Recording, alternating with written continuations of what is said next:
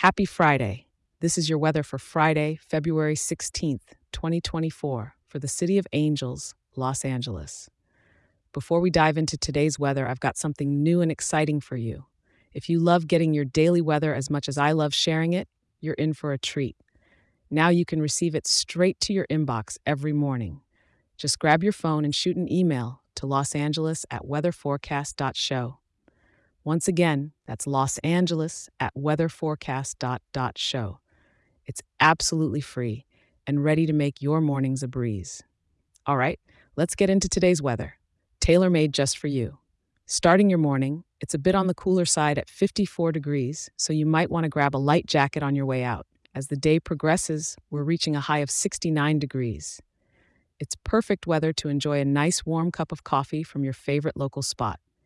Into the evening, temperatures will gently dip to about 62 degrees.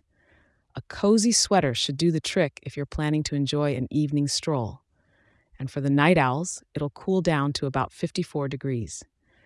Whether you're out late or just enjoying the view from your window, it's the perfect excuse to snuggle up in your favorite blanket.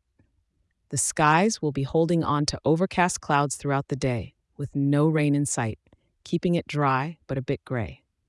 Humidity sits comfortably at 41%, so it won't feel too dry or too moist, just right. And with a gentle breeze blowing from the west southwest at about 4 miles per hour, the air today feels fresh and inviting. Given that it's a cloudy day, why not take the opportunity to visit one of LA's many indoor gems? Museums, galleries, or even a cozy cafe to sit and watch the world go by could be your urban oasis today. Thank you for tuning in. Remember, I'll be here for you tomorrow with more updates. And hey, if you're enjoying the show, share it with a local and leave us a five star review. It helps more people in our wonderful town to be informed and start their day right. Have a great day, Los Angeles.